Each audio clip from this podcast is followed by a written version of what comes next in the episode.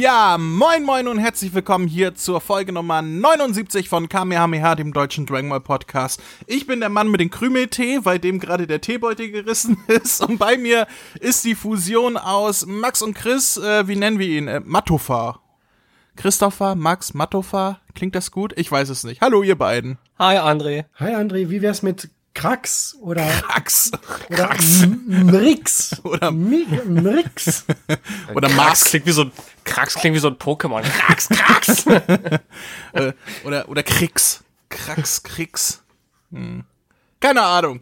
Wie geht es euch? Jo, soweit gut. Schon. Soweit gut. Da habe ich euch Heute war auch irgendwie so ein Tag wie, oh, lass mal eine Stunde später und der Chris hatte wieder WLAN-Probleme und Max sagt, oh, nicht wieder so spät, ich muss auch früh aufstehen und oh. Aber wir haben es geschafft, wir sind wieder hier zu unserer 79 Folgen. Also, als ich damals angefangen habe, die erste Folge mit Raphael aufzunehmen, mit, ja, also wenn jemand Lust hat mitzumachen, dann kann er sich ja gerne mal melden. Hätte ich nie gedacht, dass ich mal auf 79 Folgen komme. Ich hätte auch nicht gedacht, dass ich 5 Jahre jetzt bald in so einem Podcast dabei bin. So schnell kann's gehen. 5 Jahre, scheiße, stimmt. 2015 haben wir angefangen. In einem halben Jahr, kann man sagen, haben wir unser 5-jähriges. Ja, meine Güte. Ah, herrlich. Und irgendwann kam dann noch der Max dazu. Und ihr seid mich nie mehr losgeworden. Nee, Gott sei Dank nicht. Auch wenn wir es versucht haben. Das hast du jetzt gesagt. Ja, wir haben viele Sachen versucht. Wir haben auch versucht, Geld zu verdienen über Patreon. Nein, ich wollte einmal kurz Patreon erwähnen. Ich habe in der letzten Folge gesagt, dass der Useless 123 sich nochmal melden sollte und uns doch bitte sagen soll, was er sich denn für ein Thema wünscht, weil er sich ja ein Thema wünschen durfte. Ja, er hat sich gemeldet und hat gesagt, oh, ist mir egal. Wieso habe ich das geahnt? Die Aussage war, er hört gerne Interviews und so weiter, wir sollen doch bitte wieder Interviews machen. Das machen wir. Ich habe fest ein Interview geplant, davon wissen die anderen beiden auch noch nichts, aber ihr könnt euch drauf freuen, da kommt noch was. Ich habe sogar 2-3 Interviews für dieses Jahr noch im Kopf, mal gucken, ob ich das hinbekomme, logistisch. Ich habe ja noch einen zweiten Podcast, wo ich auch Interviews führe und das nimmt immer alles ein bisschen Zeit ein, aber ja, ich tue mein Bestes. Ein Interview ist auf jeden Fall in der nächsten Zeit geplant, da könnt ihr euch drauf freuen. Aha. Und außerdem plane ich auch wieder was Besonderes zum Geburtstag. So ein kleines Foreshadowing. Ja, abgesehen davon, wenn wir noch beim Thema Patreon sind, ich habe unsere Tiers, unsere Perks oder was auch immer, also die Goodies, die ihr bekommt, also je nachdem, wie viel ihr spendet und so weiter, habe ich ein bisschen überarbeitet. Es gibt ein paar mehr Punkte. Unter anderem, gib doch dem Max bitte ein neues Mikro und so was. Also, schaut mal rein bei Patreon, es gibt ein paar neue Punkte, vielleicht ist da auch was für euch dabei. Ja, und dann können wir auch schon zum nächsten Thema kommen. Der Podcastpreis. Ihr könnt immer noch für den Podcastpreis für uns abstimmen, für das Publikumsvoting, wo ja jeder Hans und Franz nominiert ist. Das wisst ihr ja, habe ich ja schon beim letzten Mal gesagt. Inzwischen sind auch die Plätze für die normalen Kategorien, die über Juryentscheid entstanden sind, bekannt gegeben worden. Jeweils, glaube ich, waren das immer 3 pro Kategorie, die da jetzt nominiert sind, wovon einer gewinnen kann. Und wir sind bei keiner Kategorie dabei. Oh. Ja, gut, ich sag mal, bei grob geschätzt 200 Podcasts pro Kategorie nicht in die Top 3 zu kommen, ist verzeihlich. Nein, Max, jetzt zieh die Stimmung nicht runter, hör auf damit. Er hat aber recht, das ist irgendwie doof. Jetzt, da müssen wir uns doch mehr anstrengen, Jungs. Ja, jetzt sowieso. Auf jeden Fall. Wer ist denn alles nominiert worden? Schau mal, was die anderen machen und das kopieren wir einfach. Ist da Geocaching-Podcast dabei? Dann schickt man den André wieder in den Prag. Ja. Nein, das möchte auch niemand. So. So, weil du es nicht willst. Ihr könnt aber immer noch für uns beim Publikumsvoting abstimmen. Also einfach auf die Seite von Deutschen Podcastpreis 2020 gehen, da steht gleich ganz oben Vote und dann könnt ihr für uns voten. Also macht das mal, das lohnt sich. Also für uns. Dann der nächste Punkt. Wir hatten beim letzten Mal eine Bewerbung zum Mitmoderieren vom Sven. Ihr erinnert euch, Sven? Ja, der Geld hat. der Geld hat. Der gesagt, ich möchte mitmachen, weil ich habe ein volles Regal. Alles nur Spaß. Wir wissen zu diesem Zeitpunkt noch nicht, wie es ausgegangen ist, denn zum Zeitpunkt dieser Aufnahme geht das Voting noch 4 Stunden. Allerdings sieht der Trend so aus, als wenn Sven die Abstimmung verlieren würde. Echt? Was?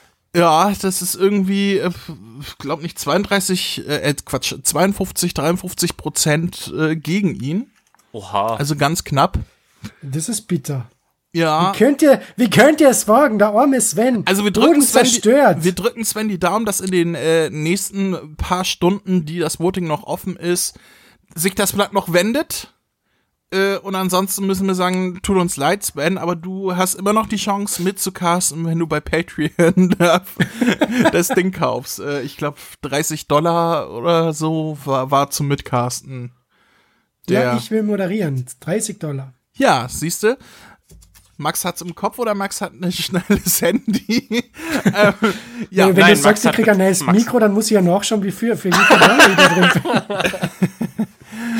Ja, ach, jetzt will er's auf einmal haben. Vorher hat er nie was dazu gesagt. Jetzt überlegt er, ob er selber Geld spendet, um ein neues Mikro zu bekommen.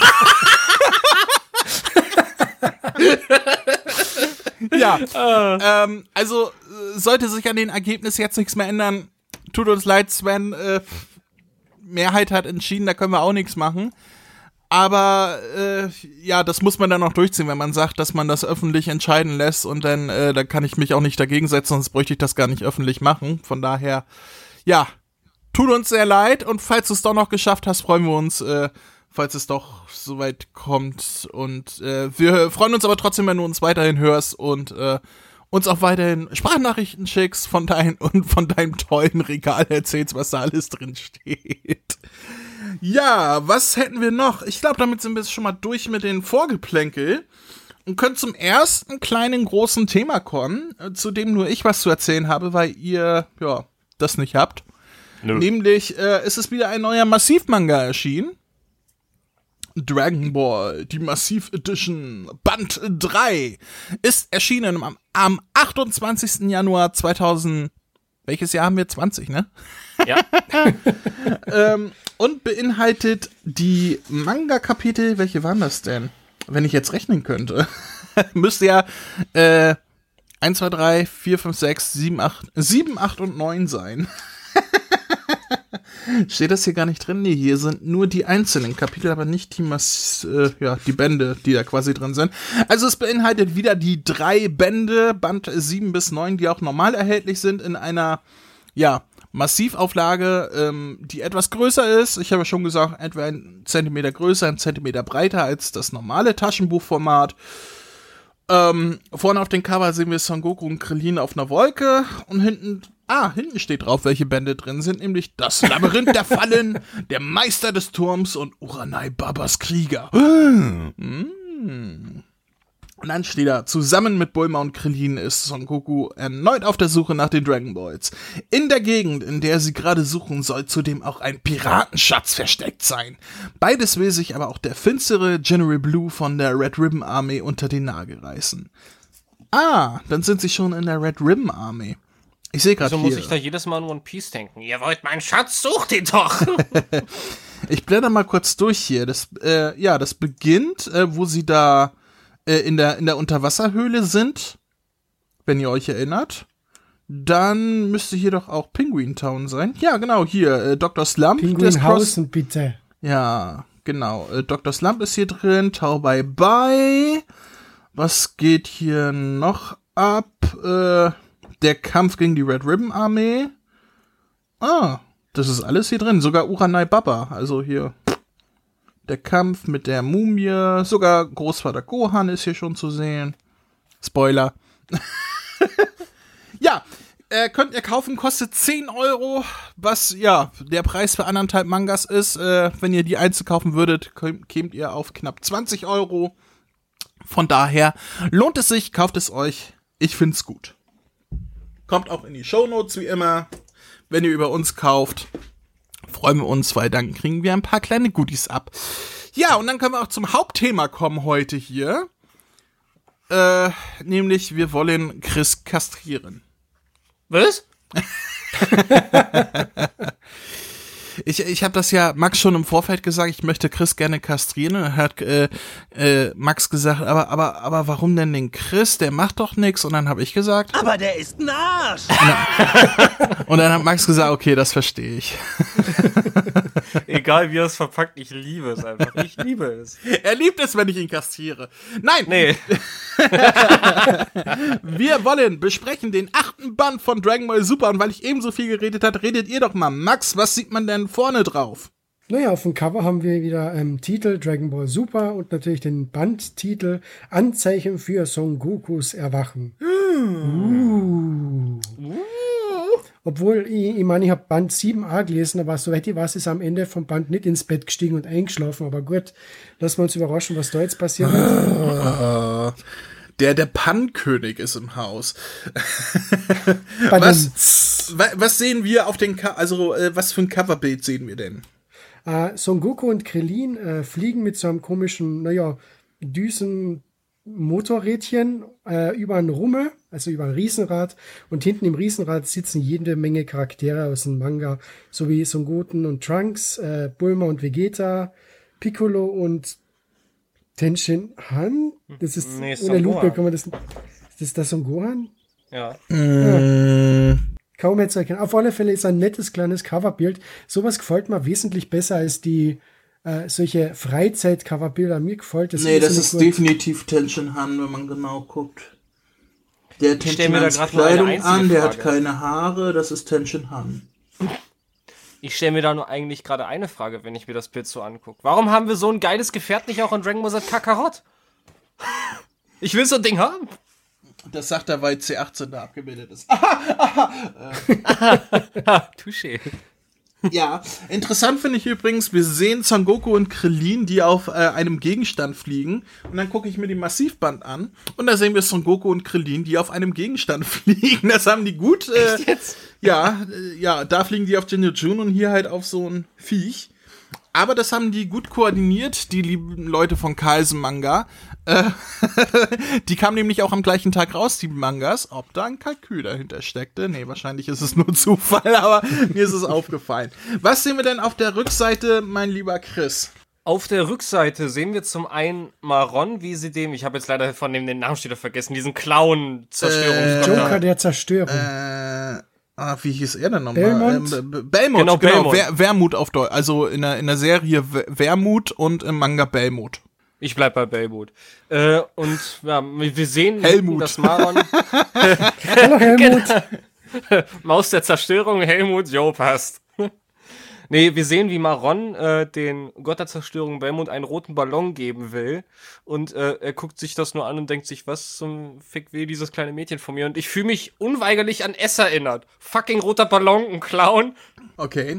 Ich finde ja eher, ich finde, dass Maron so ein Peace-Zeichen bei sich vorne drauf hat, finde ich interessant. Ihr wisst, wovon ich rede? Das heißt, Maron schon. Bietet Helmut quasi Frieden an. Und gibt den Mörderballon von Pennywise an ihn weiter. Ja, klar. Ja, genau. Chris, lies doch mal, was da steht. Die stärksten Krieger aller Universen treten im Turnier der Kraft gegeneinander an. Kale aus dem 6. Universum wird zum Super Saiyajin und Berserker, sorgt dafür, dass ein Universum nach den anderen ausgelöscht wird. Schaffen es Son Goku und seine Mitstreiter zu gewinnen, damit das 7. Universum überlebt? Das alles und noch viel mehr in der nächsten Folge von Shinchan. Ja, dann können wir auch mal das Büchlein aufklappen. Innen drin finden wir wieder 4 Kapitel. 4 Kapitel. Was, wenn ich das richtig gerechnet habe, bedeutet, dass einer von uns 2 Kapitel machen muss. Wer möchte denn 2 machen? Nicht alle auf einmal. Dann mach halt ich. Ich mach das erste. Max, lies einmal vor, wie viele Kapitel, wie die Kapitel heißen. Kapitel 37, der Super Saiyajin Kale erwacht. Kapitel 38, der letzte Ausweg für das 6. Universum. Kapitel 39, Anzeichen für Son Gokus Erwachen. Kapitel 40, Jiren versus 7. Universum. Jiren. So, jetzt liest du bitte nochmal Kapitel 37 vor. Wie heißt sie? Kale. Der Super Saiyajin Kale erwacht. Ah! Kale, Mann! Kale, ich akzeptiere diese Verdeutschung des Namens nicht. Es tut mir leid. Ja. Sei froh, dass sie so Kale und nicht Kalle.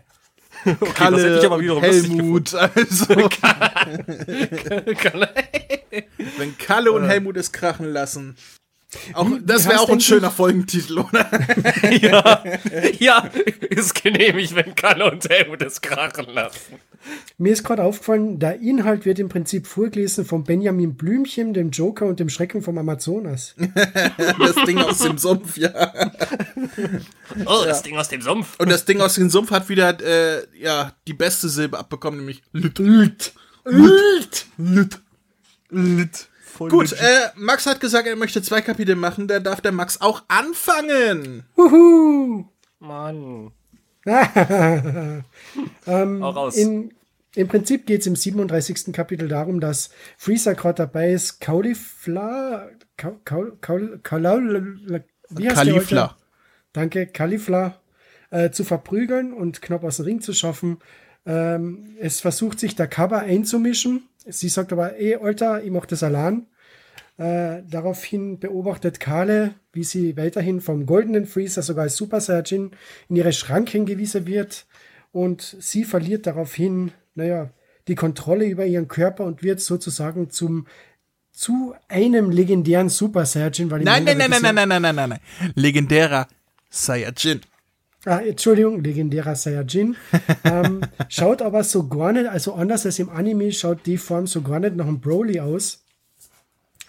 Und sie fängt eben dann an, Son Goku, Freezer, eigentlich jeden Teilnehmer vom Turnier anzugreifen.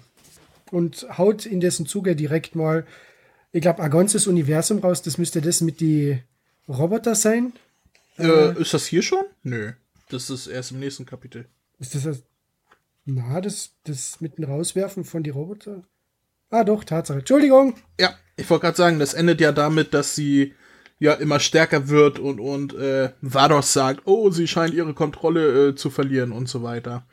Ja, genau. Dass sie anfängt, die Leute rauszuschmeißen, kommt ja danach mit dem Kontrollverlust und so. Ja, kurz und knappig zusammengefasst, ich bin stolz auf dich. Was ist uns aufgefallen? Ich finde sehr schön im Kampf gegen Kale, dass Freezer wieder so wie man es aus der Namek-Saga kennt, so Telekinese-Angriffe macht, wie dass er so ein Stück Felsen aus dem Boden holt und ihr entgegensetzt und das so. Das macht aber bei Caulifla und nicht bei Kale. Stimmt, bei Caulifla ist es noch relativ am Anfang. Ja. Yep. Danke, Chris, dass du aufgepasst hast. Bitteschön. Ungewohnt, aber...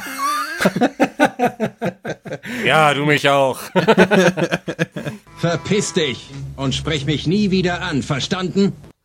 Ja, das finde ich aber sehr schön, dass man hier wieder so ein bisschen back to the roots geht mit Freezer, dass er halt so ein bisschen hinterlistig ist und auch so die Umgebung einsetzt. Das hat er halt auf Namek auch gemacht, aber später so im Kampf gegen in Resurrection F hat man sowas von ihm gar nicht mehr gesehen. Deswegen finde ich das ganz schön.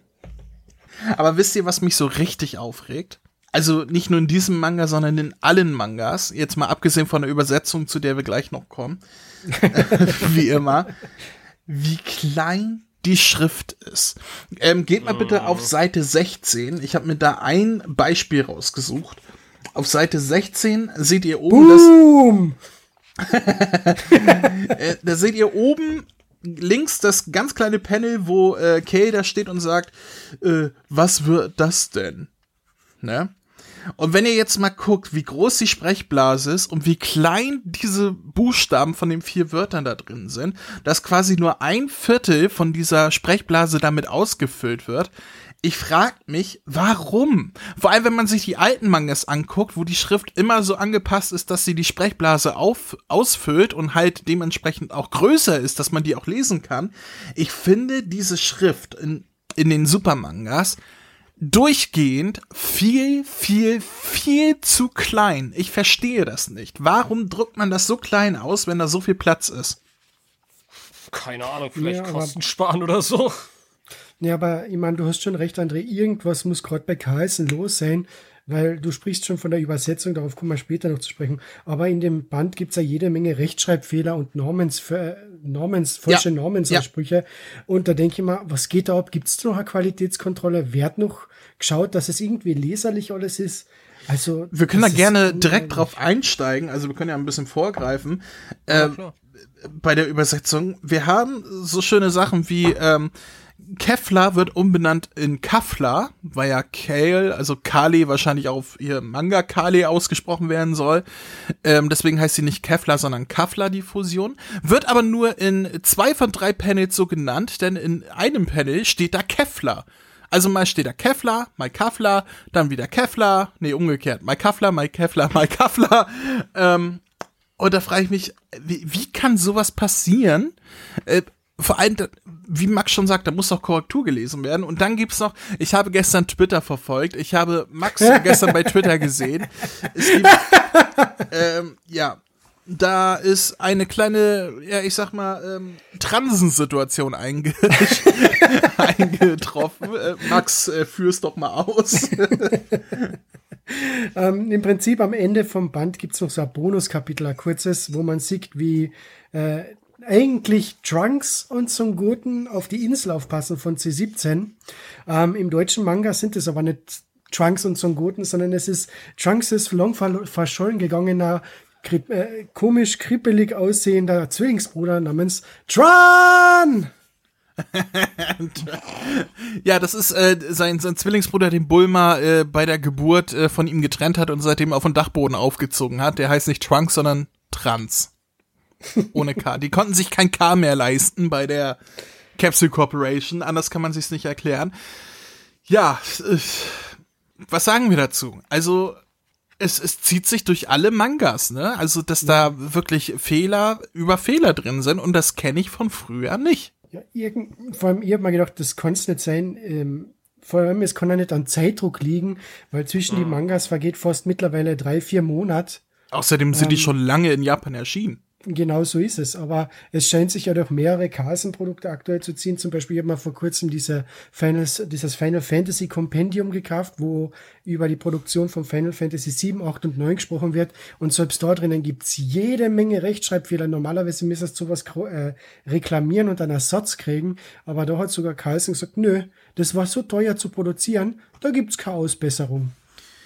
Ich war kurz davor, ein Foto von diversen Sachen zu machen und an Jürgen Seebeck zuzuschicken und zu sagen, sag mal, kannst du da nicht einspringen und sagen, hey Leute, ich mache es doch. Also, ich erinnere mich, also Jürgen wurde ja damals nicht gefragt, die gingen ja davon aus, dass er keine Zeit hat. Der hat sich ja selber geärgert, dass er nicht die Übersetzung machen durfte.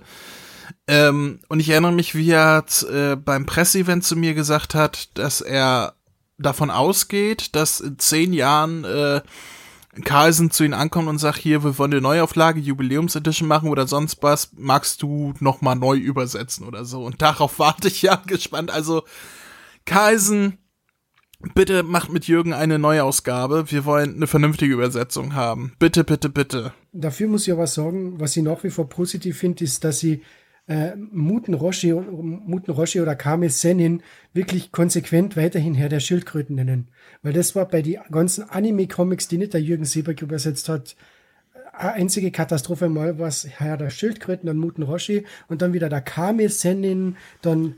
Ja gut, das sind ja auch also Referenzen, die muss man jetzt auch nicht zu Rate ziehen. Das sind ja Ausnahmen, sag ich mal. Also hätten die hier, also wenn die hier so weit gegangen wären, wie bei dem Yamshu-Manga und was von Kame-Sennin und so weiter erzählt hat, und Niubo und Saishenshu, keine Ahnung, dann, das wär's ja noch. Aber da bleiben wir verschont, wir haben nur komische Übersetzungen von Namen, wir haben Fehler ohne Ende und dann haben wir halt teilweise Sensubon und sowas. Es könnte schlimmer sein, aber es könnte auch viel, viel besser sein und gerade die Fehler, also das sind ja nun wirklich Flüchtigkeitsfehler, die jeden auffallen, wenn er es liest. Also, die müssen doch irgendwie einen Korrekturleser haben. Ich verstehe das nicht. Ja, es ist traurig. Es ist leider traurig. Ich kann mich erinnern, wir haben uns vor einiger Zeit ja, wie die ersten paar Super-Mangas rauskommen sind, schon einmal über die, wie hat sie geheißen, die Frau Cordelia von Teichmann, ich glaube, war das, haben wir uns war ja schon einmal beschwert. War das nicht, das war im Yamchu-Manga, glaube ich, ne?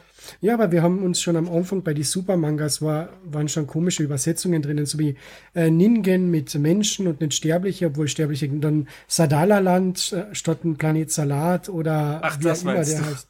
Ja, das mit Sadala, Salat und Sadal und so weiter, das zieht sich ja leider auch in der TV-Serie, da springt das ja auch hin und her.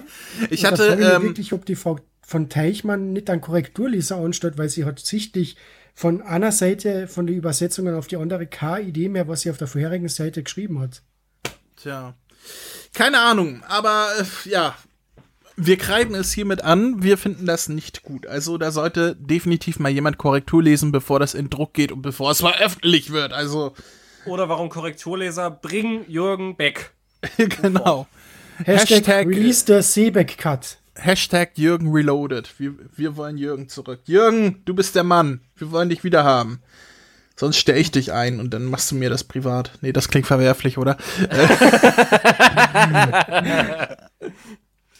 Ich bezahle den Jürgen, dass er es mir macht. Nee, sowas darf man nicht sagen.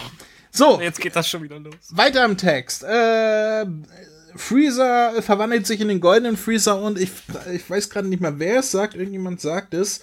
Ich glaube, C17, ja, C17 sagt es, nämlich Freezer hat sich zu Gold verwandelt. Wäre in Gold nicht die bessere Übersetzung? Frage ich euch mal so rein phonetisch. Oh. Ja, also wie den Manga gelesen habe ich zuerst gemeint, C17 sagt sich, oh, Freezer hat sich zum goldenen Freezer verwandelt und dann habe ich noch einmal drüber gelesen und dann habe ich mal gedacht, na, das stimmt ja auch nicht, das passt ja nicht, zu Gold verwandelt, ja. In Gold verwandelt. In Gold. In Gold finde ich besser. Also zu Gold klingt, als wenn er ein Goldklumpen geworden wäre. Also, weiß nicht. Also in Gold klingt jetzt auch nicht so richtig, aber richtiger als zu Gold. Hätte sie ja gleich machen können, Freezer hat sich vergoldet oder irgend sowas. Keine Ahnung. Das ist jetzt 24 Karat Freezer. Ja, keine Ahnung. Unschön gelöst. Also da hätte ich vielleicht einen anderen Artikel davor gesetzt. Und dann hat Max eben schon gesagt, dass Kale komplett anders aussieht in ihrer legendären Form, in ihrer, also Manga, Quatsch, im Anime ist es ja Super Saiyajin Berserk und hier ist es tatsächlich noch der legendäre Super Saiyajin, also super lassen sie aus. Da frage ich mich auch, ich glaube, das ist erst im zweiten Kapitel, aber das können wir trotzdem einmal erwähnen. Ist das eine falsche Übersetzung? Haben sie einfach das Super vergessen? Oder haben sie es auch im Original in legendärer Saiyajin umgeändert und nicht legendärer Super Saiyajin? Das weiß ich nicht. Keine Ahnung, aber ich denke mal, im ersten Kapitel sagt Caulifla, Kefla, Kalalala, ist ja wurscht. Die sagt ja noch, oh, sie kann sich ja, seit wann kann sich die Kale in einen Super Saiyajin verwandeln? Und dann denke ich mal später, wo der Cover dann sagt, sie ist ein legendärer Saiyajin. Mir kommt vor, da hätte eigentlich ein legendärer Super Saiyajin hinkommen. Ja, aber es kann auch sein, dass man das nur denkt, weil wir das halt gewohnt sind, diesen Begriff, aber dass sie den vielleicht nicht benutzt haben. Also da will ich jetzt nicht ankreiden, dass es ein Fehler ist. Aber falls es einer ist, du. So. Was ich sagen wollte, ja, der legendäre Super Saiyajin hier im Manga ist ja komplett anders, als wie wir ihn im Anime erleben. Im Anime ist es ja quasi genau umgekehrt.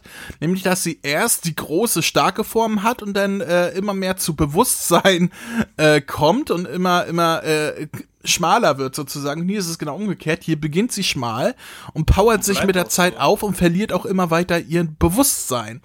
Und das finde ich interessant, dass man hier quasi dieselbe Idee nur komplett umgekehrt gemacht hat. Finde ich sogar persönlich nicht schlecht. Ich meine, ich hätte jetzt gedacht, gut, okay, sie geht jetzt schon in die Form, alles klar, dann wird die bestimmt immer bulliger und bulliger, bis wir hier Broly mit Brüsten haben, aber nö. Dachte ich, gut, okay, damit kann ich auch leben. Brüsten. Das ist doch wahr. Chris feuchter Traum, Broly mit Brüsten. Er hat sein ganzes Schlafzimmer mit Fanfiction-Bildern ausgekleidet, Broly mit Brüsten. Aber und dann liegt er im Bett und denkt so, ja, Broly, jetzt an seinen Nippeln spielen. Und deswegen wollen wir ihn ja auch kastrieren. Damit das ein Ende hat. Ich inzestiere. Nee, mit Inzest kommst du hier bitte nicht noch. Hallo?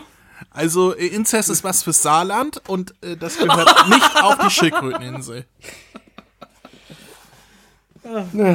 Aber man sieht zum Beispiel da wieder im Kapitel ganz genau, dass da Toyotaro und dieser Dragon Ball Room, der den Anime betreut, völlig andere Vorgaben haben, außer dieser eben ungefähr eine Story-Anleitung vom Akira Toriyama, weil da Toyotaro macht aus Kale eben Super Saiyajin 2 Son Gohan und der Dragon Ball Room macht eben daraus Broly. Jein. Kale ist auf den Mist von Toei quasi gewachsen vom Dragon Ball Room. Das war keine Idee von Toriyama selber. Die haben gesagt, wir wollen irgendwie einen Broly drin haben. Das haben sie aber mit Toriyama so abgeschnackt quasi, dass er das auch bei sich in die Notizen aufgenommen hat. Er hat den Charakter quasi entwickelt, also hat gesagt, hier, da sind die zwei Schwestern und die eine wird dann zum legendären Super Saiyajin. Also die Idee, das wurde offiziell gesagt, ging zurück von Toei und kam nicht von Toriyama aus. Ja, der wird aufgeschrieben haben, zwei Schwestern und die eine kann zum legendären Super Saiyajin werden und wird dann super stark und am Ende fusionieren die sich. Das werden die drei Sätze gewesen sein, die er aufgeschrieben hat und sowohl Toei als auch Toyotaro haben dann selber halt draus gemacht, was wir dann sehen.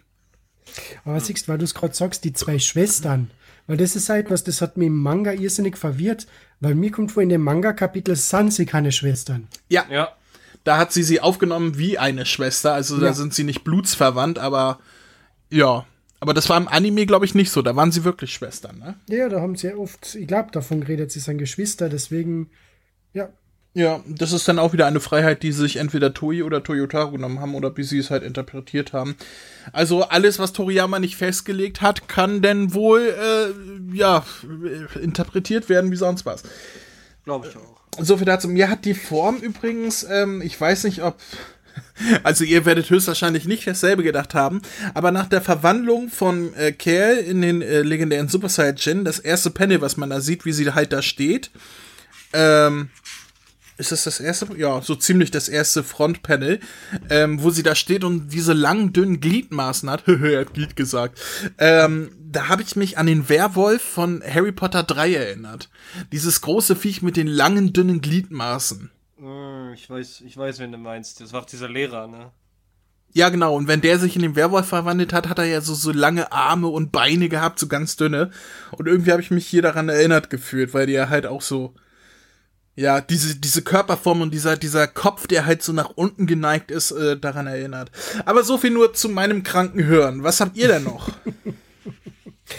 Ich finde das Artwork vom Toyotaro großartig. Den ganzen Kapitel, generell den ganzen Manga-Band über. Ihr habt ja damals gesagt, ich soll mich hüten, im Manga geht die Handlung vom Turnier der Kraft wesentlich zügiger und ziemlich, wie sagt man, gerusht hat. So. Ja, gerusht dadurch, genau. Ich finde das Tempo eigentlich wirklich angenehm. Mir hat das von Anfang bis Ende irrsinnig gut gefallen. Wart die letzten zwei Kapitel ab, weil das Turnier ist fast schon zu Ende. Der nächste Manga-Band, der geht schon in den nächsten Arc über. Ja, das war's ja, weil da im Verlauf, das finde ich ja so toll, ist ja, ich meine, das passiert jetzt im zweiten Kapitel, aber eben, dass Kale im Prinzip Großteil sämtlicher Krieger aus dem Ring schmeißt, finde ich großartig. Also es gibt nie diesen großen Kampf gegen die, wie heißt die, Ribrian, die ja im Anime wirklich großartig findet. Und im Manga ist sie irgendwie da dabei. Dann lass uns doch direkt mal zum zweiten Kapitel kommen, falls ihr zum ersten nichts mehr habt. Weil ich da auch ein bisschen was zu sagen möchte, aber ich will erstmal kurz grob durchnehmen. Soll ich machen oder willst du, Chris? Ich hätte mich jetzt auf das Kapitel 39 konzentriert. Ich dachte, ne? Gut, dann nehme ich die 38, der letzte Ausweg für das sechste Universum. Und hier sehen wir dann quasi, es beginnt mit, eigentlich ist das ganze Kapitel nur eine Rampage-Mode. Also, Kale macht den Hulk. Also die rennt durch die Arena und haut jeden raus, der ihr in die Finger kommt, ob Freund, ob Feind, ist egal. Und es scheiden nacheinander mehrere Universen aus. Zuerst das dritte, direkt danach das vierte und ich glaube danach noch das zweite. Könnt ihr mir helfen? Was kommt danach noch?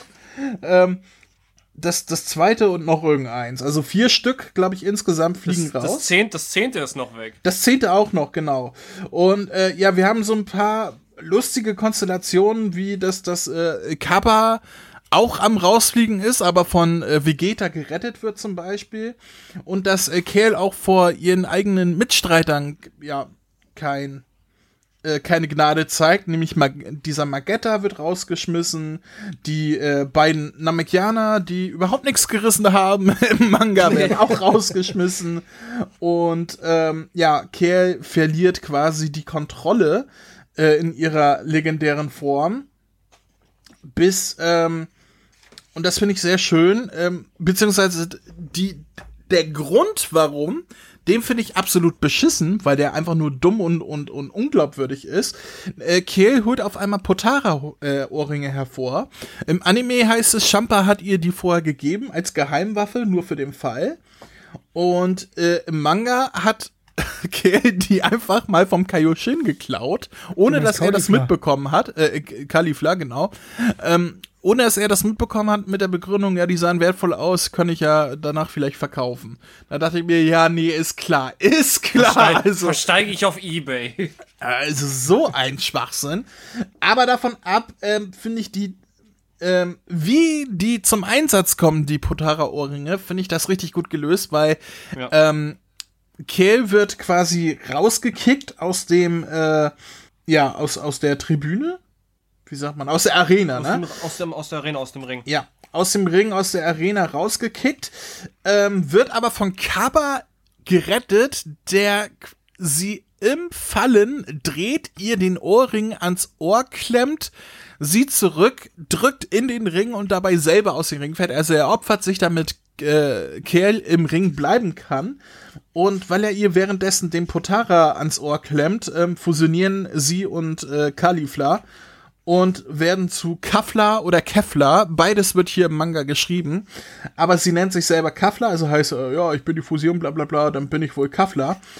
Und der Kampf geht weiter, indem alle auf einmal sagen, oh, jetzt ist sie aber, also jetzt müssen wir aber mal, also Jiren und Son Goku werden auch unterbrochen und gucken, was ist da los.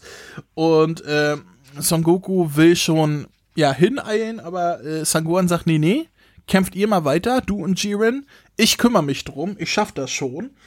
Und ja, damit endet das Kapitel quasi mit einem kleinen Cliffhanger, wo Son Gohan sagt, so, now it's my turn, I will fuck you up, little miss. The stage is mine. Ja, und man denkt sich, ja, jetzt kommt Son Gohan Action und es kommt tatsächlich ein bisschen Son Gohan Action, das aber erst in Kapitel 3. Haben wir Notizen zu Kapitel 2?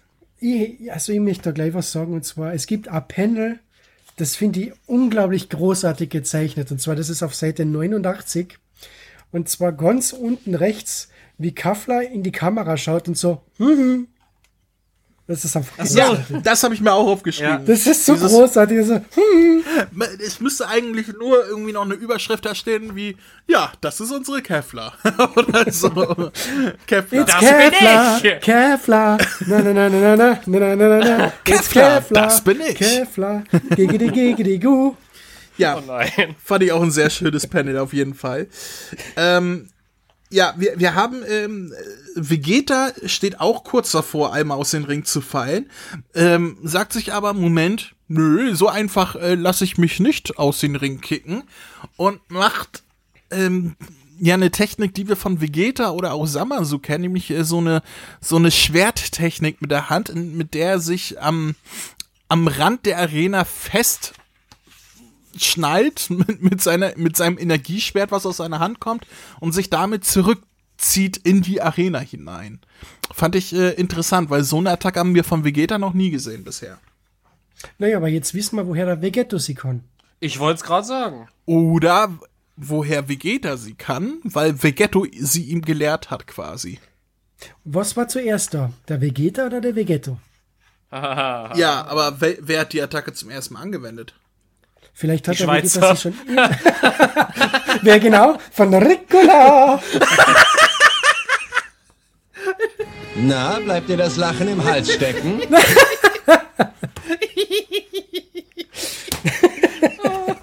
Oh, der war jetzt geil. Der war jetzt nice.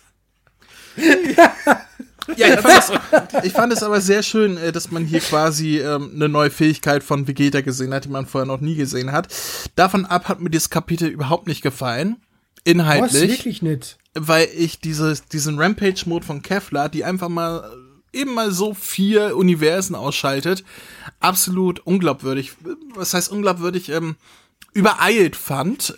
Aus dem einfachen Grund, das hat die nur gemacht, damit Toyotaro schnell zum Ende kommt. Einfach mal, ja, so 4 Universen jetzt auf einmal weg.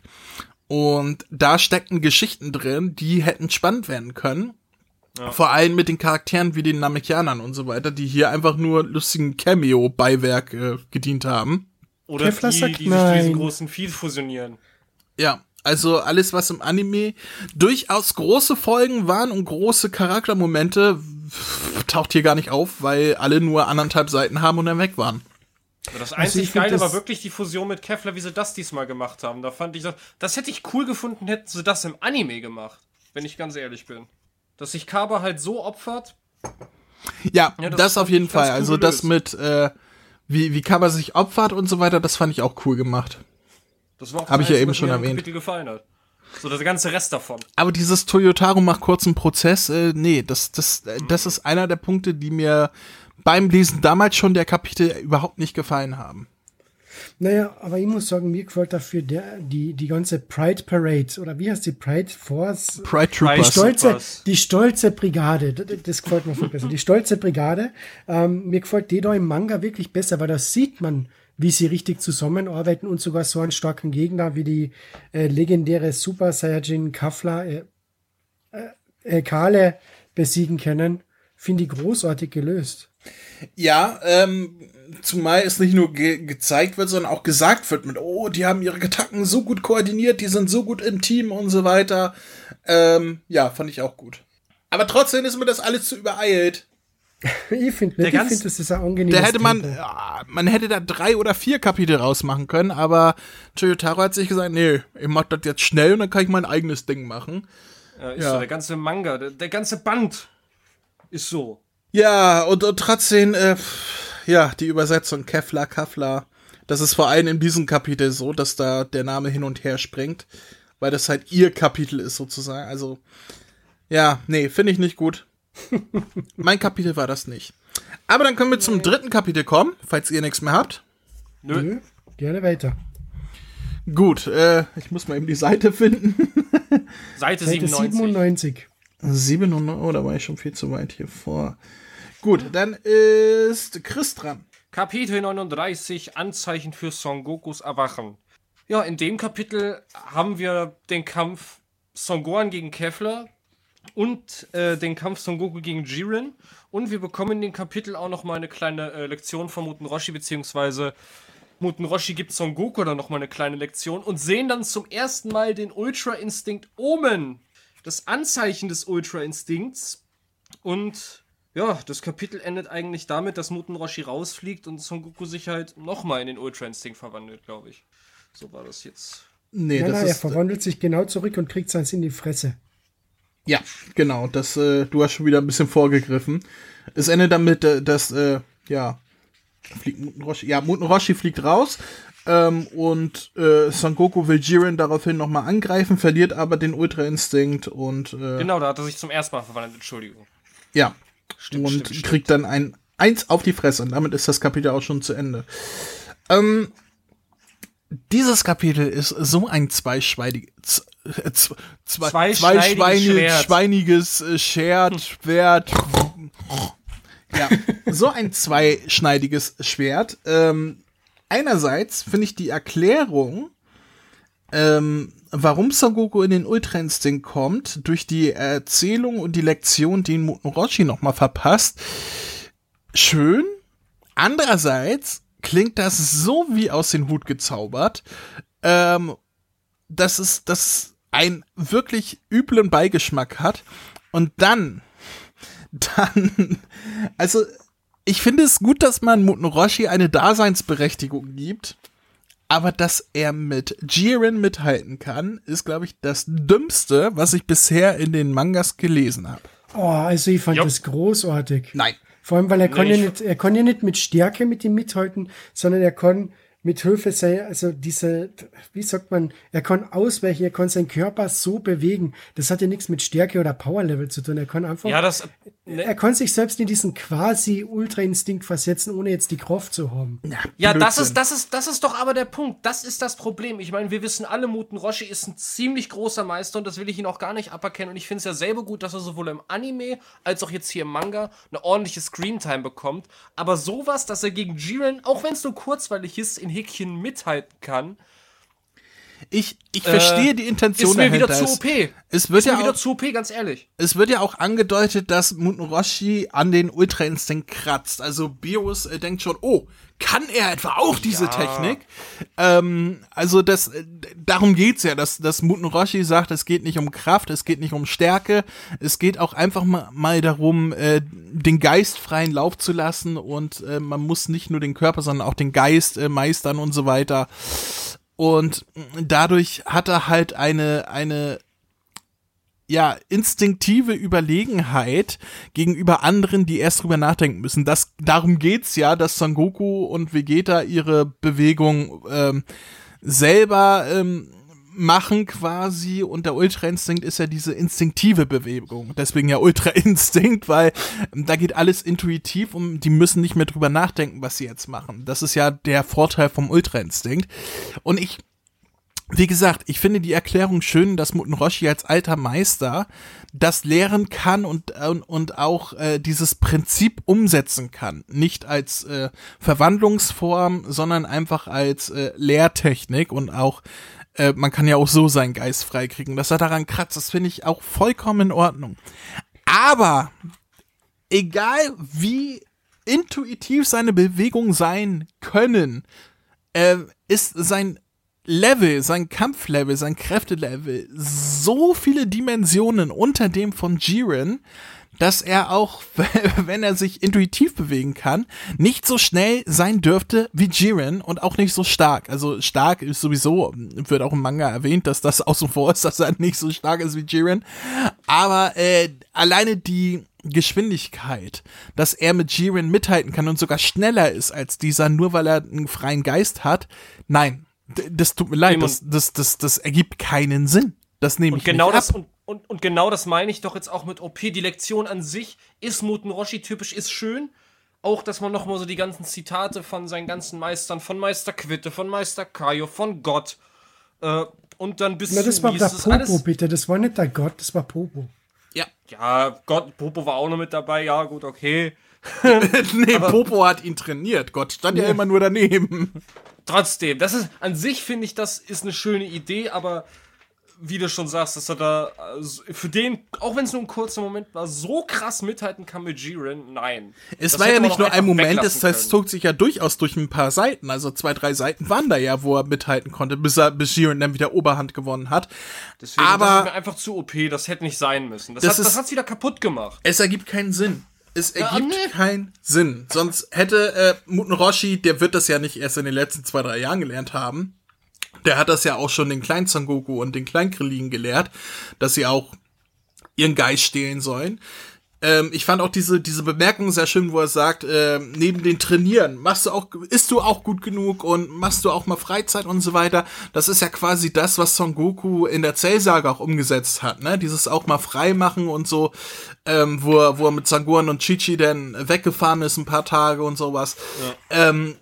Das schlägt so einen langen Bogen. Das ist die Lehre von Muten Roshi und das fand ich wirklich schön. Aber wenn Muten Roshi das kann, dann hätte Muten Roshi auch die Saiyajins besiegen können, dann hätte er auch Freezer besiegen können, als er auf die Erde kam, dann hätte er auch Cell besiegen können und so weiter. Es ergibt einfach keinen Sinn. Also naja, du sagst das schon, er hätte es können. Ja, aber er hat gesagt, lass ich über die Menschheit und die Planeten draufgehen. Also. Er hat sich gedacht, lass ja mal die Jungs spielen und wenn die es nicht packen, dann mach sie. Ach, Blödsinn. Ja, dann sie kommt Papa, immer Roshi und... Genau so ist es. Und verprügelt da den Freezer und klopft dem Cell halt auf sein Popöchen. Ach, so Blödsinn. Nein. Also, André, darüber werden wir uns ewig streiten. Ich fand das cool, du nicht so, ist in Ordnung. Und du, Chris. Du hast deine eigene Meinung, das ist in Ordnung, ich finde dich trotzdem scheiße. So. Genau, so ist es. Es gibt was in dem Bond, was mir viel mehr aufstößt. Jetzt kommt's. Oh, jetzt bin ich gespannt. Und zwar, der Bond beginnt, das Kapitel beginnt ja damit, dass da Son Gohan gegen die Kefla kämpft. Und der Kampf schaut richtig cool aus und sie setzen an, sie sind sich ebenbürtig, der Son Gohan, ich muss mich nicht mehr in den Super Saiyajin verwandeln, weil ich möchte meine menschliche Seite eben weiterentwickeln und nicht nur auf meine Super Saiyajin Seite, finde ich alles richtig cool, aber dann geht der Manga 3 Seiten weiter, indem wir vom Krillin vollgeschwatzt werden und der Vegeta kämpft gegen den Toppo und so weiter, so, dann blättert man um und auf einmal nichts wird von dem verdammten Kampf gegen den Kefla gezeigt. Die zwei stehen sich dann auf einmal total blutig mit Schrammen gegenüber. So, du bist ja doch gar nicht so schlecht. Ja, und du auch nicht. Auf und los, der letzte Schlag. Und dann schlagen sie sich beide ins Gesicht und fallen beide gleichzeitig aus dem Ring. Ich finde den kompletten Kampf scheiße. Na, ich wollte den verdammten Kampf sägen. Man hat ja von dem Kampf nichts gesehen. Alter, hast du... Wenn du diesen Kampf, wie er eigentlich hätte sein soll gegen Kefla, ne, da hättest du auf den mit Son Gohan geschissen. Sag ich dir so, wie es ist. Ich wollte den Kampf mit dem Son Gohan, weil der Manga Son Gohan ist anders als der Anime Son Gohan und ich wollte wissen, wie der Manga Son Gohan sich schlägt.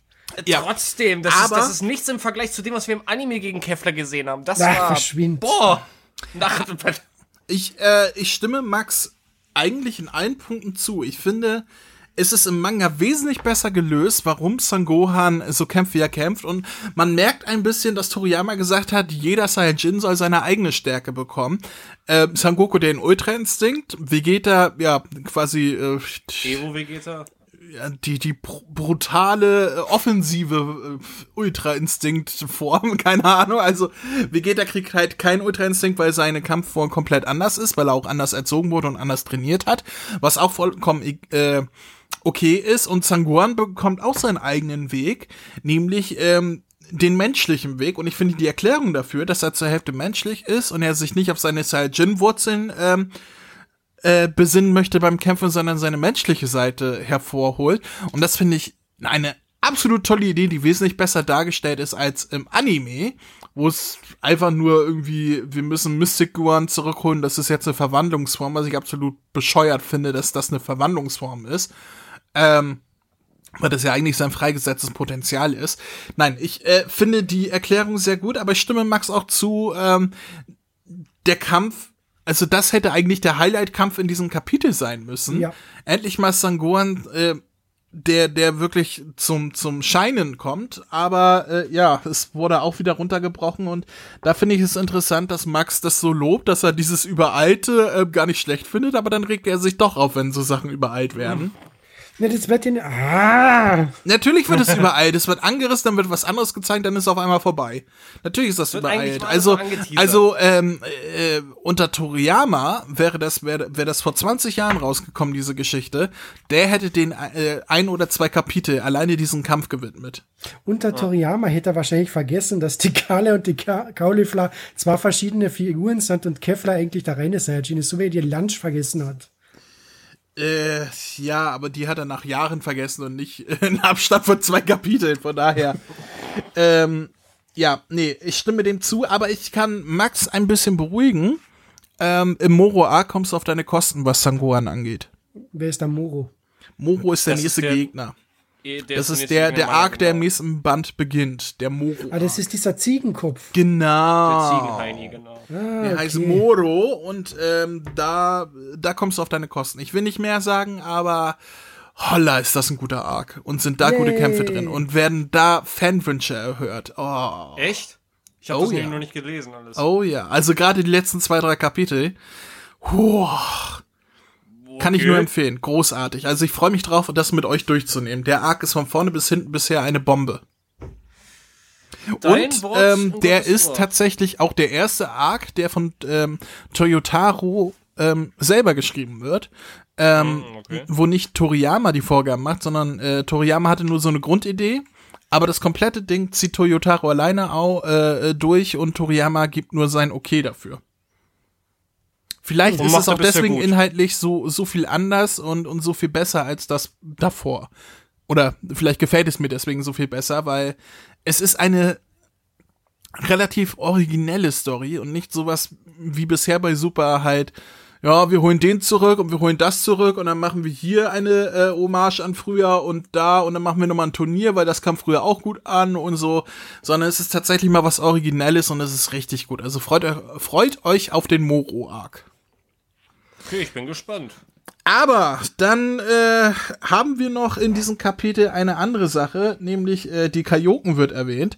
Als Son Goku sich überpowert, als er eine grenzenlose Kraft einsetzt, die keine Grenzen hat und somit auch keine Kontrolle, ähnlich wie auch Kale es vorher hatte, da sagt Krillin, das erinnert mich an die Kaioken, die ja auch die Überschreitung der Grenzen ist und negative Auswirkungen auf den Körper haben kann.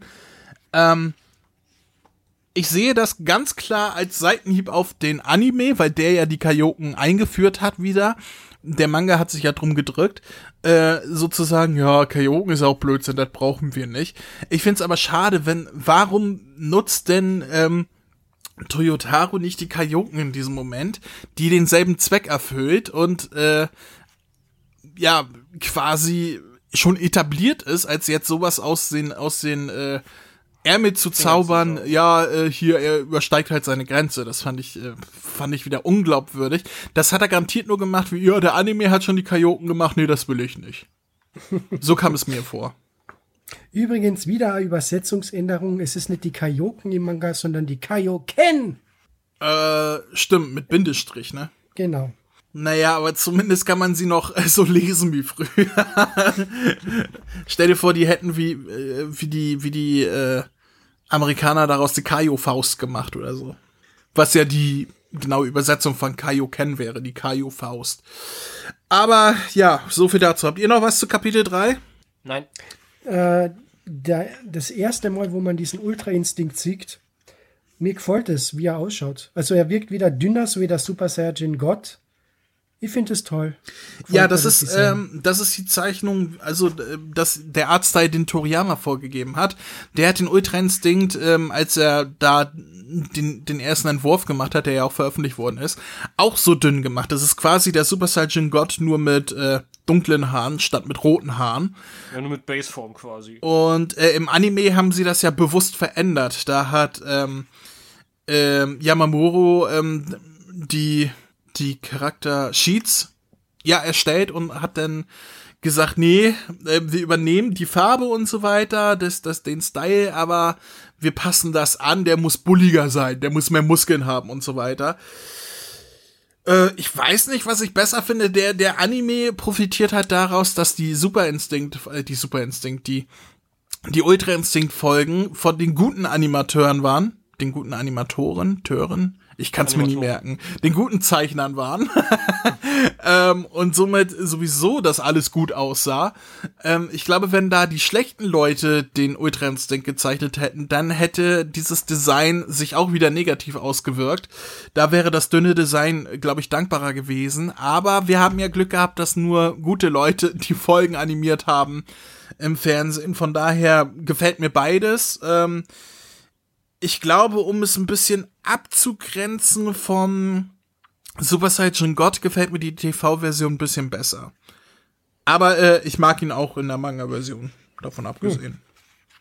Okay. Ja, Kapitel 40, dann wäre der Max wieder dran. Kapitel 40, Jiren versus siebtes Universum. Also in dem Universum, wunderbar. In dem Universum leben Son Goku und Vegeta und Son Gohan. Nein, in dem Kapitel geht es im Prinzip jetzt darum, da Vegeta fasst es nicht, dass der Son Goku schon wieder eine Stufe höher geschafft hat als er, sieht aber ein, dass er diesen Ultra-Instinkt niemals erlernen kann, weil das nicht seine Art zu kämpfen ist. Powert dann eben seinen Super Saiyajin Blue so auf, dass er doch zu Beginn etwas mit Jiren es aufnehmen kann, aber schon noch am kurzen Schlagabtausch merkt er wieder, na, er hat keine Chance, er ist definitiv unterlegen. In der Zwischenzeit fängt der Freezer wieder an zu kämpfen und schafft es, den Toppo und den, wie heißt der Horst, Dyspo, der Horst aus der Arena zu kicken. Nenn ihn Ron Wiesdi. Toppo und Ron. Na Wunder, dann muss ich den Toppo bei Hagrid nennen. Hagrid und Ron. Okay. Ja, aber Dyspo wird auf Deutsch ja von Max Felder gesprochen, deswegen Toppo wird ja nicht von... Wer spricht Hagrid? Wer spricht denn jetzt, André? Harry Potter, ich habe die Stimme gerade gar nicht im Kopf. Lass mich mal kurz überlegen. Der großartige Hartmut Neugebauer. So, ja. Der leider schon von uns gegangen ist. Oh. Ja, wie alle Sprecher, die irgendwie diese Leute, wie auch Klaus Sonnenschein, der auch diese Art von Charaktere gesprochen hat, der auch von, also Neugebauer, Sonnenschein, Helmut Gauss, genau, das waren die drei. Kraus. Ja, aber Helmut Gauss ist auch, nee, Helmut Gauss lebt noch, ich meine, Bernd Rumpf ist gestorben. Ich hab die gerade verwechselt, weil die, Sam Jackson, genau. Star Wars. Genau. Deswegen hast du es verwechselt. Und, ja. Irgendwie sterben die Leute aus, die diese Art von Charaktere sprechen. Und am Ende übernimmt alles Kaspar Eiche. Oder Santiago Ziesmer. Solange nicht alles, dass Santiago Ziesmer übernimmt, ist ja kein Problem. Ach, hätte ich auch nichts dagegen. Hagrid mit der Stimme von Santiago Ziesmer. Hätte ich bloß nichts gesagt. Bist du bereit? Du bist ein Zauberer, Harry.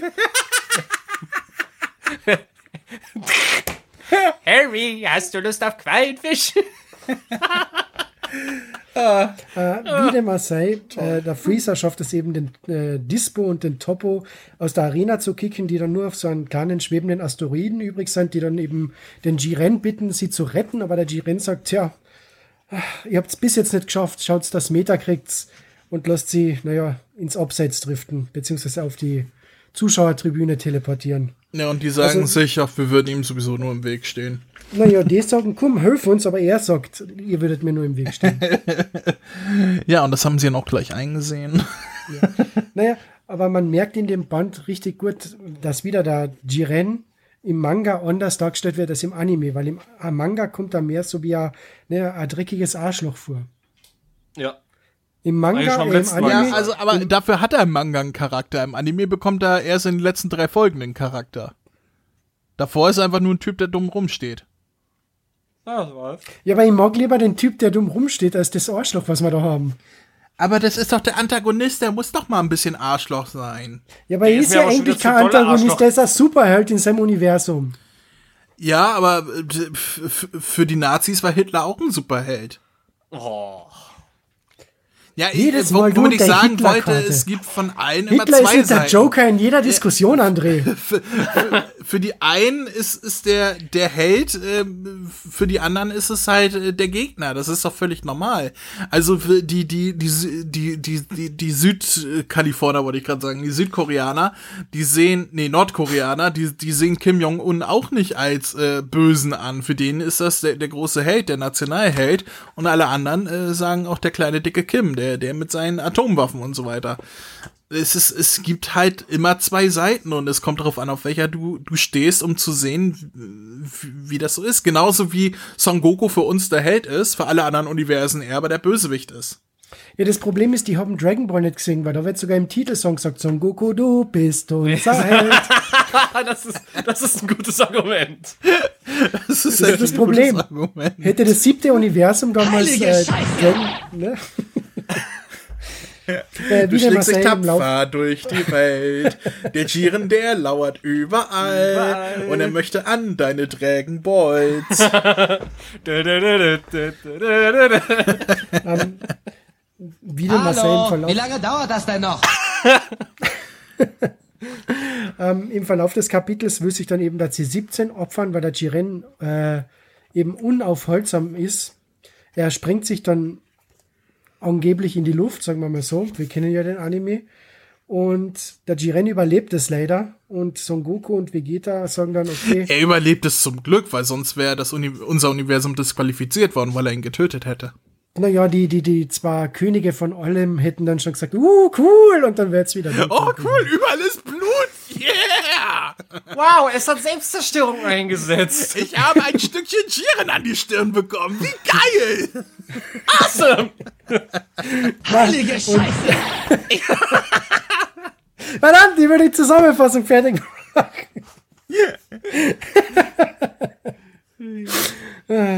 Okay, auf alle Fälle, Son Goku und Vegeta stellen sich noch einmal Jiren. Son Goku triggert noch einmal den Ultra Instinkt und sichtlich powert sich Jiren auch noch zum letzten Gefecht auf. Ja, und damit ist das Kapitel zu Ende und wir sehen nur ein kleines Foreshadowing für den nächsten Manga danach. Ah, nee, jetzt kommt erstmal noch der Bonus-Manga. Aber komm, wir kommen jetzt zu unseren Notizen. Was habt ihr euch denn da noch notiert? Mir hat irrsinnig gut gefallen, was für ein Arschloch wieder der Freezer ist. Die Art und Weise, wie er den Dyspo und den Toppo immer weiter aus der Arena drängt und dann eben diese Asteroiden vernichtet, das ist so großartig. Das hat mir irgendwie im Anime gefehlt. Der Drecksack-Freezer. Ja. Schade, ich habe kein Freezer-Ding hier im Soundboard drin. Ich muss mal was... Oder ich frage Thomas mal, ob er mir was einspricht. Ich wollte gerade sagen, das müssen wir ändern. Er kann ja sagen, Freezer Happa, ist wieder Happa, Drecksack. Von Papa Freezer. Happa, Happa, von Papa Nappa. Aber er ist ein Arsch. Was? Ich bin doch gar kein Arsch. Was soll das denn jetzt? Ich habe hier eigentlich nur eine Notiz, die mir aufgefallen ist, nämlich dass, wer ist das? Ich habe mir leider nicht aufgeschrieben, wer es sagt, aber irgendjemand nennt Freezer Glitzer-Freezer. Ich glaube, das ist Virus. C17 war das. C17? Ich glaube, das war C17. Bin mir gerade nicht sicher, aber irgendjemand sagte, und das, obwohl er Glitzer-Freezer ist oder irgendwie sowas. Das fand ich sehr, sehr lustig. Nee, ich hab's hier gerade. Seite 173, Virus sagt das. Meinte ich doch gerade, Virus. Kann Glitzer-Freezer irgendwas reißen? Genau. Glitzer-Freezer, fand ich lustig. Joa. Was heißt hier Joa? Das war lustig. Joa. Na, bleibt dir das Lachen im Hals stecken? Joa. Ach, Chris. Verpiss dich und sprich mich nie wieder an, verstanden? Okay. Etwas, das ich ein bisschen schade finde, ist die Verdummung von Krillin in dem Manga wieder. Also in dem Band, in dem Kapitel.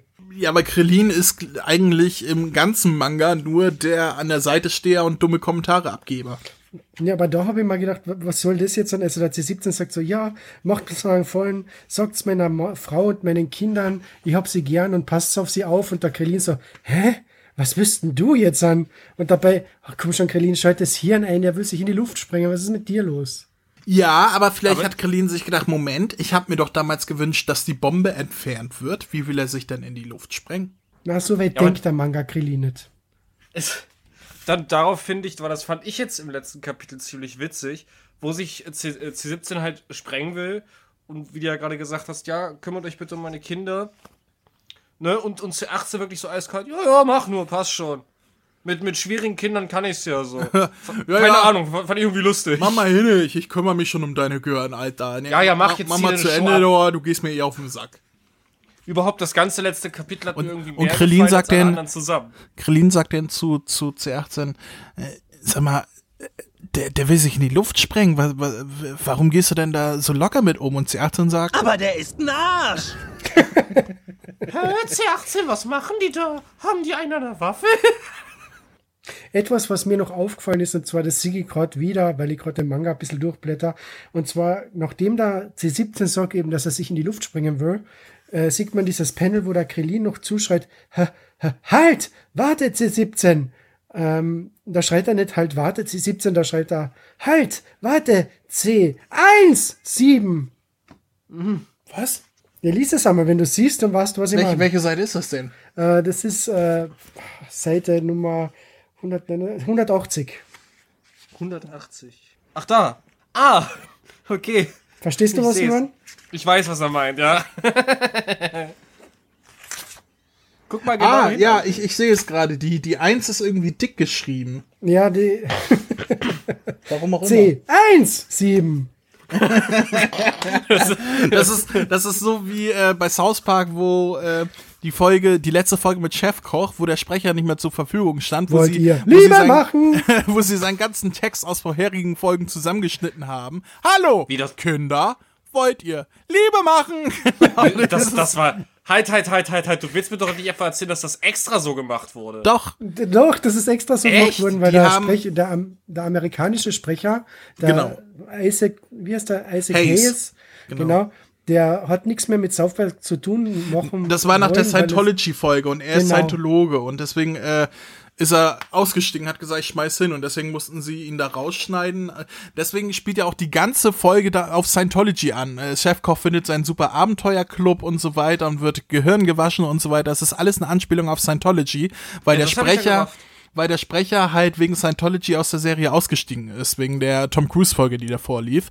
Und ja, und die haben ihn dadurch herausgeschnitten oder herausgeschrieben aus der Serie, dass sie die ganze Folge lang Tonschnipsel zusammengeschnitten haben von Sachen, die er in den ersten 8 Staffeln oder so gesagt hat. Ist dir das nie aufgefallen? Nein, ich hab's ja nie im Original gesehen. Ich dachte. Ja, aber in der deutschen Version haben sie es ja zum Glück übernommen. Da spricht er ja auch so. Also da werden sie es nicht zusammengeschnitten haben, sondern da wird dann Donald Arthur halt so gesprochen haben. Aber dieses Prinzip haben sie halt übernommen. Und im Original, im Amerikanischen ist das so, weil sie es halt zusammengeschnippelt haben. Das wusste ich nicht. Und so spricht Krillin hier auch. Halt! Warte. C17. 7. Achtung, der Krillin will einen in den Super Abenteuerclub. Und Liebe machen! Ja, sehr schön. Noch was? Naja, wenn der C17 sich in die Luft springt, schreit er noch Bazinga. Tut er? Echt? Er sagt Bazinga? Ich schaue auf die nächste Seite. Bazing, der Soundeffekt.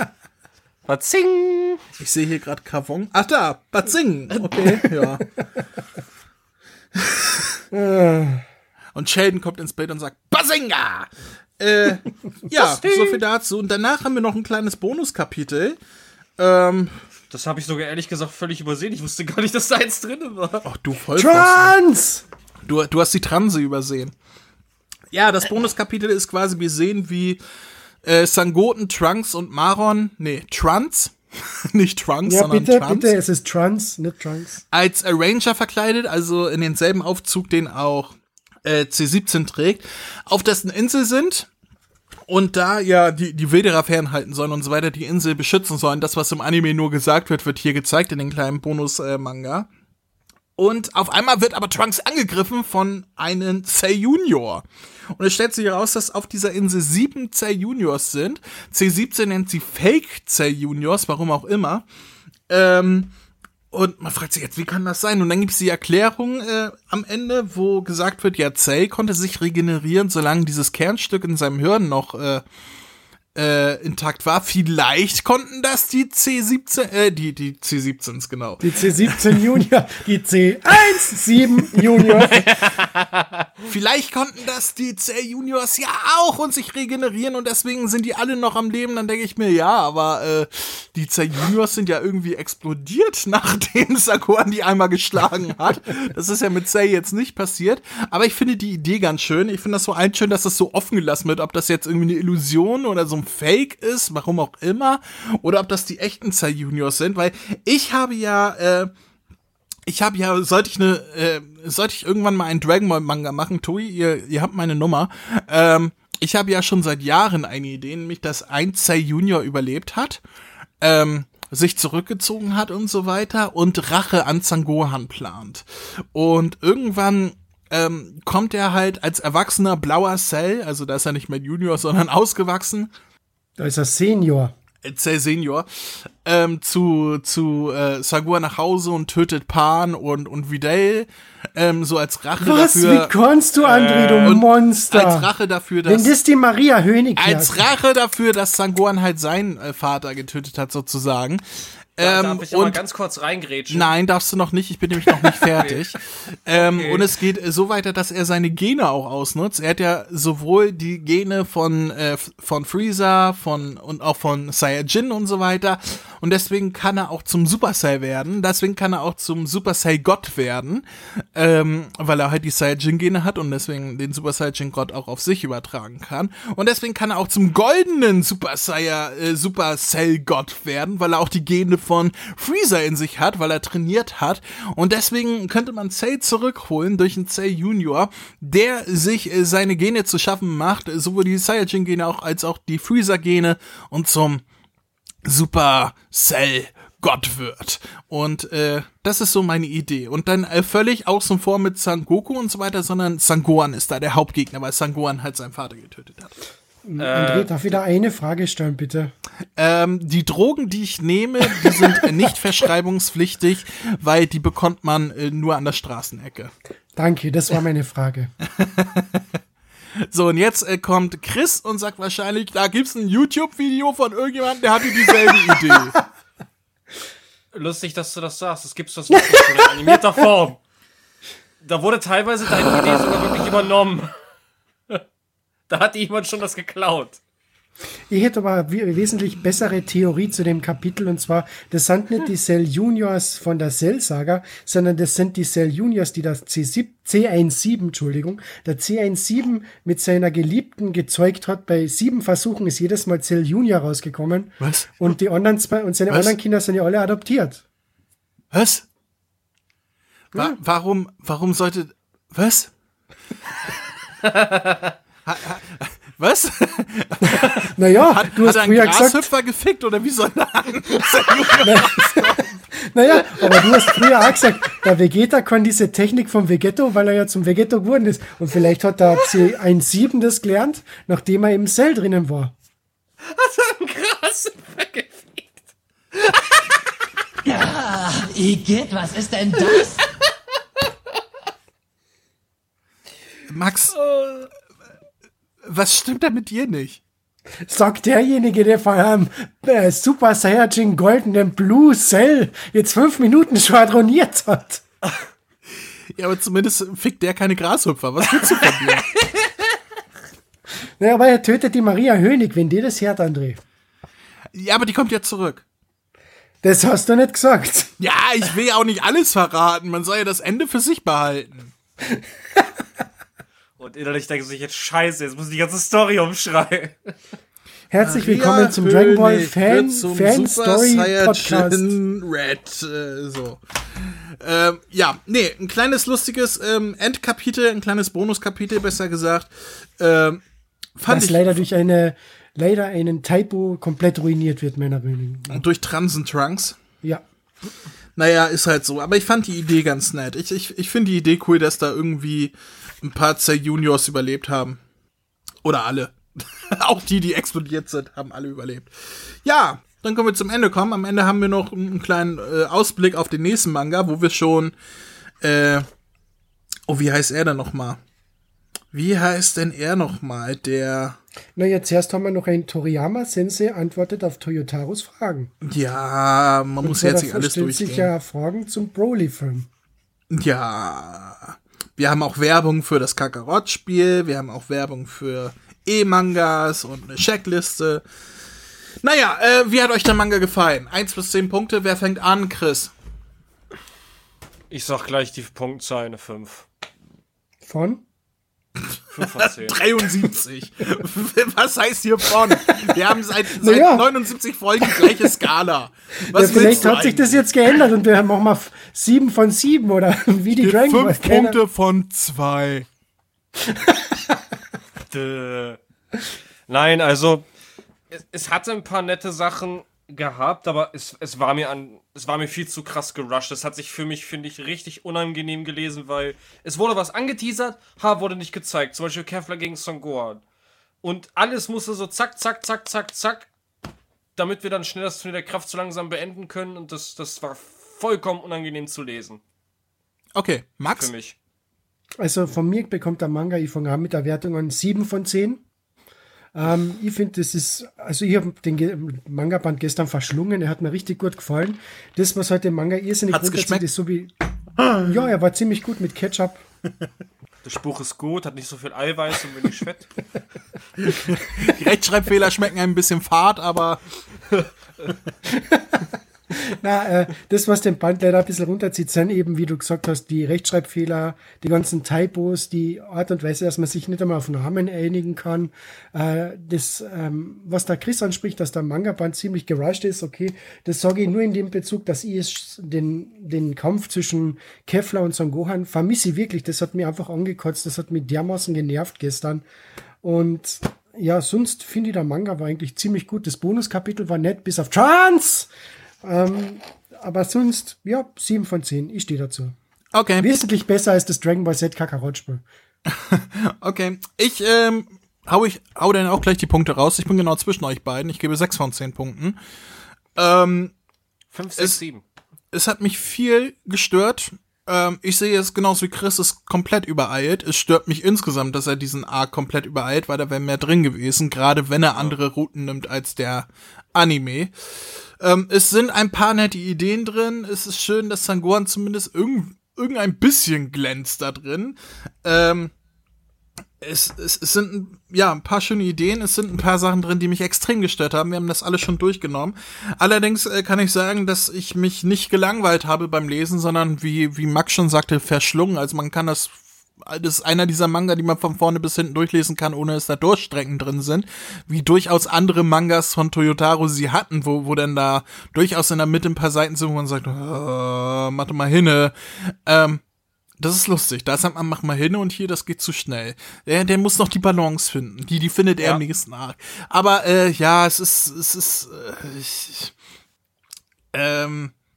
Ich gebe 6 von 10 Punkten inhaltlich. Ich gebe 3 von 10 Punkten für die Übersetzung. Autsch. Ne, dem kann man sich nur anschließen. 3 von 10 für die Übersetzung. Ja. Und nochmal der Aufruf an Jürgen: steig den aufs Dach und sag, du willst es selber machen. Ja, so viel dazu, dann sind wir auch durch für heute. Yep. Und wenn wir durch sind, dann ratteln wir ja immer unsere Eckdaten runter und das machen wir jetzt. Hey, ihr da, hier spricht Vegeta, der Prinz der Saiyajin. Hört mal genau zu. Kennt ihr schon den Kamehameha-Podcast? Den findet ihr nämlich auf www.kame-hame-h.de. Und bei Spotify, bei iTunes, auf YouTube und... Hör auf, mich zu unterbrechen! Entschuldigung. Das, was Kakarot gerade sagte. Außerdem findet ihr auf der Website Verlinkungen zu Facebook, Twitter, Instagram und der Kamehameha Podcast Android App, die ich übrigens sehr empfehlen kann. Willst du jetzt hier übernehmen oder was? Von mir aus?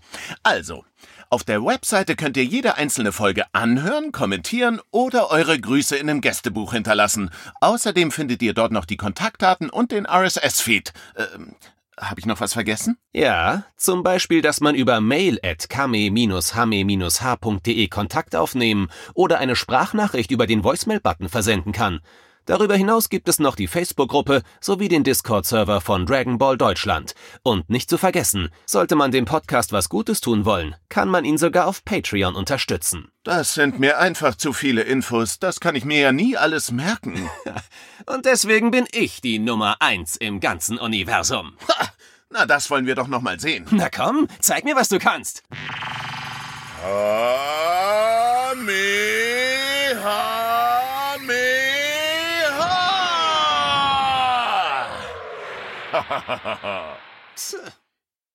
Ja, so viel dazu. Wir stellen die Links zu den Mangas, die wir jetzt besprochen haben, auf unsere Website, in die Shownotes und überall. Wenn ihr darüber die kauft, dann kriegen wir davon was ab. Das würde uns freuen. Und ja, für uns steht schon der nächste Cast an demnächst, denn es ist ja schon die 7. Dragon Ball Super Box auf Deutsch, also die Anime-Box erschienen. Freuen wir uns da schon drauf. Yay! Ja. Ich mich definitiv. Ich glaube, da müssten die ersten Ultra Instinct-Folgen drin sein, ne? Ich glaube ja. Ich bin mir gerade nicht sicher, aber ich glaube, das müsste bis Folge 115 gehen und die Ultra Instinct-Folgen sind, glaube ich, 109 und 110. Irgendwie so um den Dreh. Das ist ja dann, wo jetzt in jeder zweiten Folge mittlerweile dieses komische Lied immer wieder läuft. Das ist.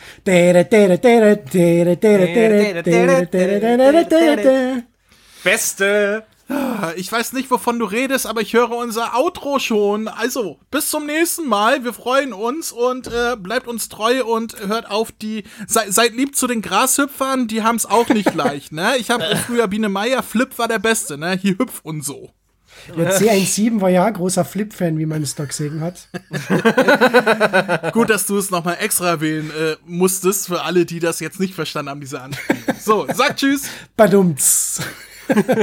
Tüdelö. Tschüss.